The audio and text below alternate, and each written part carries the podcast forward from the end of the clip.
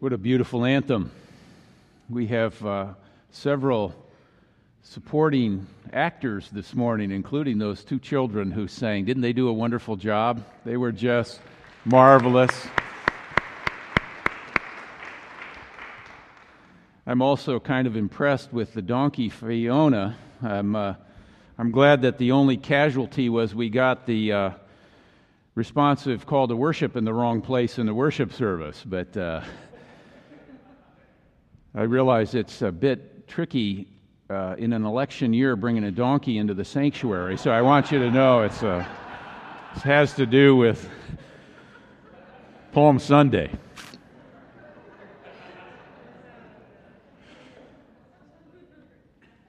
Our text of Scripture is a familiar one. It comes to us from the Gospel of Luke this morning, the 19th chapter. I invite you to listen now for God's Word. After Jesus said this, he went ahead going up to Jerusalem. And when he had come near Bethphage and Bethany at the place called the Mount of Olives, he sent two of the disciples, saying, Go into the village ahead of you, and as you enter it, you will find tied there a colt that has never been ridden. Untie it and bring it here. And if anyone asks you, Why are you untying it? just say this The Lord needs it so those who were sent departed and found it as he had told them. And as they were untying the colt, its owners asked them, Why are you untying the colt? And they said, The Lord needs it. And then they brought it to Jesus, and after throwing their cloaks on the colt, they set Jesus on it. And as he rode along, people kept spreading their cloaks in the road. And as he was now approaching the path down from the Mount of Olives, the whole multitude of the disciples began to praise God joyfully with a loud voice for all the deeds of power that they had seen.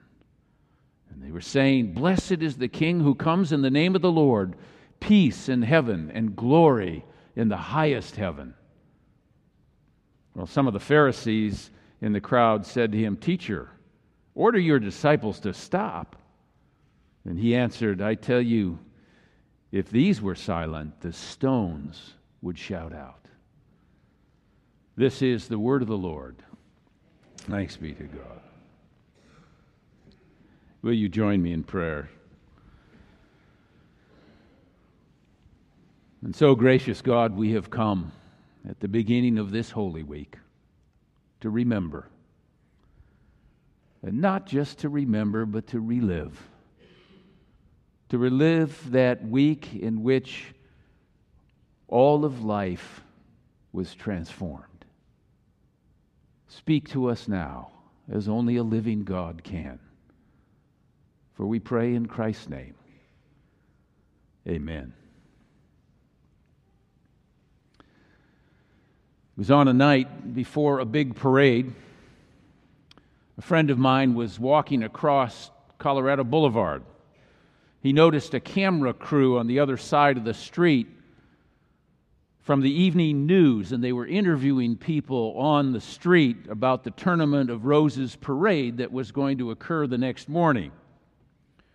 The barricades were in place, and people were beginning to settle in for that long, cold night on the street before the parade. And already there were limited places where you could cross Colorado Boulevard. So my friend could see that soon at the crossing he was going to intersect with this crew from the local news. So he asked them, Do you have the segment you're looking for? Not really, came the reply. Anybody who's in that business knows that you can shoot tons of footage and never get quite what you're looking for. So they asked him if he would be willing to go on camera, and he agreed. So they asked him about the parade, and he said, Well, the Rose Parade is Pasadena's version of the Mardi Gras. Boom. That's exactly the note they were looking for, and it was on the airwaves within 10 minutes on the evening news. Now, this Palm Sunday, I can't help but wonder what that headline might have looked like on that day long ago when Jesus entered Jerusalem in a makeshift parade. Maybe the headline would have read Jerusalem, parade or parody? Or subversive challenger enters the golden gates in carefully planned event. Or perhaps polls indicate growing popularity of underdog entering the halls of power.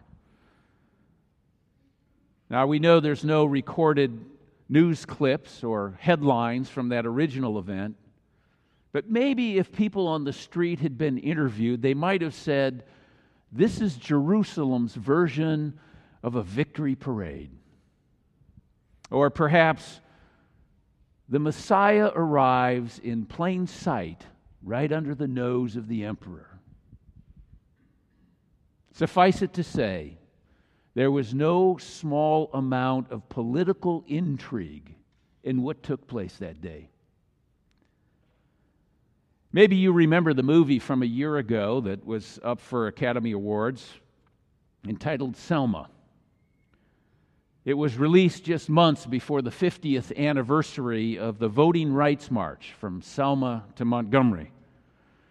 And the movie told the story of Martin Luther King Jr. and the Southern Christian Leadership Conference, who carefully staged a confrontation between black Selma residents and the registrar's office, where they were prevented from registering to vote. A confrontation occurred in front of the courthouse, and tensions increased. And as the march was about to begin, State troopers put on their gas masks and ordered the crowd to disperse. There they were on horseback with clubs and tear gas and other weapons. The attack eventually was shown on national television, and it began to turn the nation's disinterested apathy into a galvanized force for change. And the subtitle of that movie, Selma, was One Dream Can Change the World. Now, you see, I think Jesus riding into Jerusalem was more like the march to Montgomery than it was the Rose Parade on Colorado Boulevard.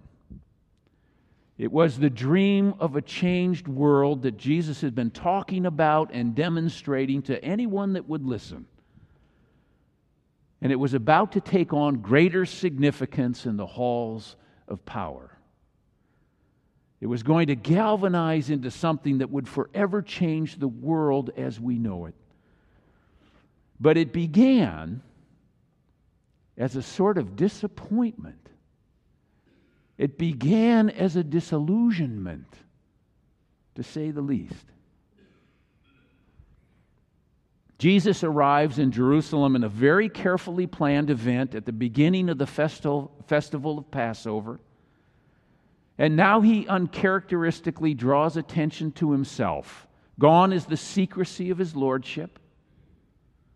All those ambiguous statements he made about himself. Now it's the fullness of time. No longer is he telling those who he has healed that they shouldn't talk about it. Not only does he welcome the adulation, he planned for it. Even the stones along the road are about to shout out. This is one moment in the sun before the darkness falls. And he is riding into the eye of a storm, a cosmic El Nino storm. It's a triumphant and it's a joyous note, but it belies the danger and the threat that's inherent in the situation. He's received as a king as he enters Jerusalem.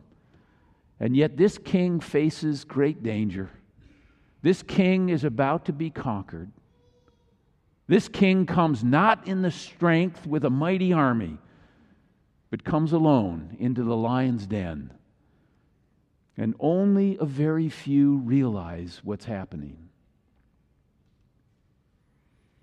Just a month ago, a number of us on our Holy Land trip visited Jerusalem, we stood on the Mount of Olives. We looked across the Kidron Valley to the walls of the old city of Jerusalem. We saw the gate where Jesus rode into the city that's known as the Golden Gate or the Mercy Gate. It's on the east side of the Temple Mount. Today, you can't enter that gate, it's all walled up. The Ottoman Sultan, Suleiman the Magnificent, sealed up the Golden Gate in 1541. Now, it may have been for purely defensive reasons, to defend Jerusalem. But in the Jewish tradition, this is the very gate where the Messiah is going to come and enter the city from the Mount of Olives. And it suggests, at least, that Suleiman the Great, Suleiman the Magnificent, sealed the Golden Gate to prevent the Messiah from ever entering. And then the Ottoman the Ottomans built a cemetery right in front of the gate in the belief that the precursor to the Messiah, Elijah, would not be able to pass through the Golden Gate, and thus the Messiah would never come. But you see, what we celebrate today is that the Messiah has already come. The Messiah has already entered through the Golden Gate. It's just that this Messiah arrived not in the least bit as expected. Scholars are confused by the irony in this story. Some see great significance in the fact that Jesus rode a donkey rather than a horse. I'm glad actually Fiona was a donkey and not a horse, but any self respecting, triumphant king would come in on a grand horse. This is a different kind of ruler, an unexpected Messiah, a disappointing one, perhaps. Palm Sunday is no doubt the fulfillment of the prophecy of Zechariah, where he writes, Rejoice greatly, O daughter of Zion. Shout aloud, O daughter Jerusalem. Lo, your king comes to you. Triumphant and victorious is he, humble and riding on a donkey, on a colt, the foal of a donkey. Disappointment. We all know what that's like. The expectation of a Messiah that would turn around the fortunes of God's people. The yoke of oppression of Rome would be broken. Once again, the people would be independent, would be free. It didn't happen, at least not as they expected. What kind of emperor is this? What kind of Lord allows himself to be arrested and doesn't take up arms against those who would kill him? What kind of Savior turns the other cheek and carries his own cross to the most humiliating of deaths Certainly, this was not what was expected. This wasn't the emperor at all. Was this merely another wannabe who promised more than he could deliver? Did he? Did he promise more than he could deliver? Well, generations of believers ever since have discovered otherwise. On the surface, maybe a disappointment, but on a deeper level, one discovers how truly profound this transformation really is. You and I may be looking for some reversal of our own fortunes, and we too may be a little disappointed that God hasn't reversed our fortunes yet. We may have expected a Lord that would make our success a little easier or save our relationships or remove some obstacle that's in our way. We may have hoped for some kind of a healing of a loved one, and despite our prayers and despite our efforts, we suffered the loss of someone we loved, and we still grieve. Sometimes things don't work out like we want. Sometimes we find ourselves standing in the crowd, kind of hoping that Jesus is the one, the one who can change it all, the one who can help transform the reality we're in to the reality we want. And sometimes we become disillusioned when we don't experience the happy ending we're looking for. But like those disciples that first Holy Week, just when we think all is lost, we learn something even more profound is taking place. Thanks be to God. Life often turns out differently than we think it should. And Palm Sunday led to a kangaroo court and to a premature death for one who was a rising political star. Yet, that was not the end of the story. And the story is not over yet.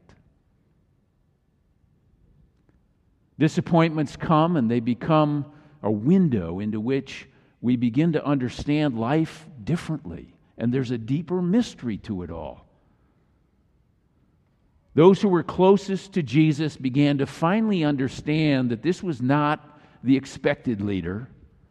This was not going to be another political victory in a long succession of political and historical events that results in the rise to power only to fall again into the hands of another power, a greater power sometime later. When you visit the Holy Land, as we did recently, you see civilizations built upon civilizations. This was going to be something completely different. Jesus is, was not like Moses or not like Judas Maccabeus. Jesus was turning the world upside down, not interested in land, interested in life. It was not political freedom, that was at issue, it was freedom within the human soul. That place where if we're imprisoned, we're imprisoned by our own choosing. This was not going to be another long succession of political efforts. This was a transformation to capture the hearts and the imagination of all who believe. It was an invitation to a whole new way of living. And for those who discover this new dimension and who continue to discover it, what took place in those days has everything to do with how we live in these days. Because wherever Jesus reigns, those who follow him live out their faith in their economic life and in their political life and in their civic life and in their relationships and in their families. And it goes beyond national interests. It transcends all our preconceived ideas and categories about how to understand life. It's not the power of the sword anymore, it's the power of love. That's what matters most. Our very concepts of power and strength and freedom are all understood differently because of what happened in the life, death, and resurrection of Jesus. We now find life by losing life. We discover love by becoming loving ourselves. We see in each other person, a child of the same God. We no longer find ourselves waiting for others to reach out to us. We become part of the outreach of God's love to a world that's in pain. We face adversity. We don't wish it was easier in our lives. We wish we were better. Rather than asking for fewer problems, we pray for more skill and more determination and more courage to face the challenges before us. And from mere spectators, we move to participants in this long march through history of those who believe. In the face of what was before him, Jesus begins with a march into Jerusalem as if to say, the very worst of what is humanly possible cannot and will not stop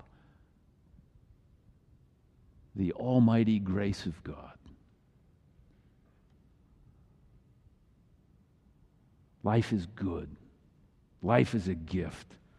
Even when we've made a mess of things or when we no longer can control the outcome of it, our lives are not simply at the mercy of powers beyond our control. There is a deeper mystery loose in the world and in our lives. And it has the power to secure our lives and set our world back on its axis. Thanks be to God. Who in Jesus Christ still rides into our lives in the most surprising ways.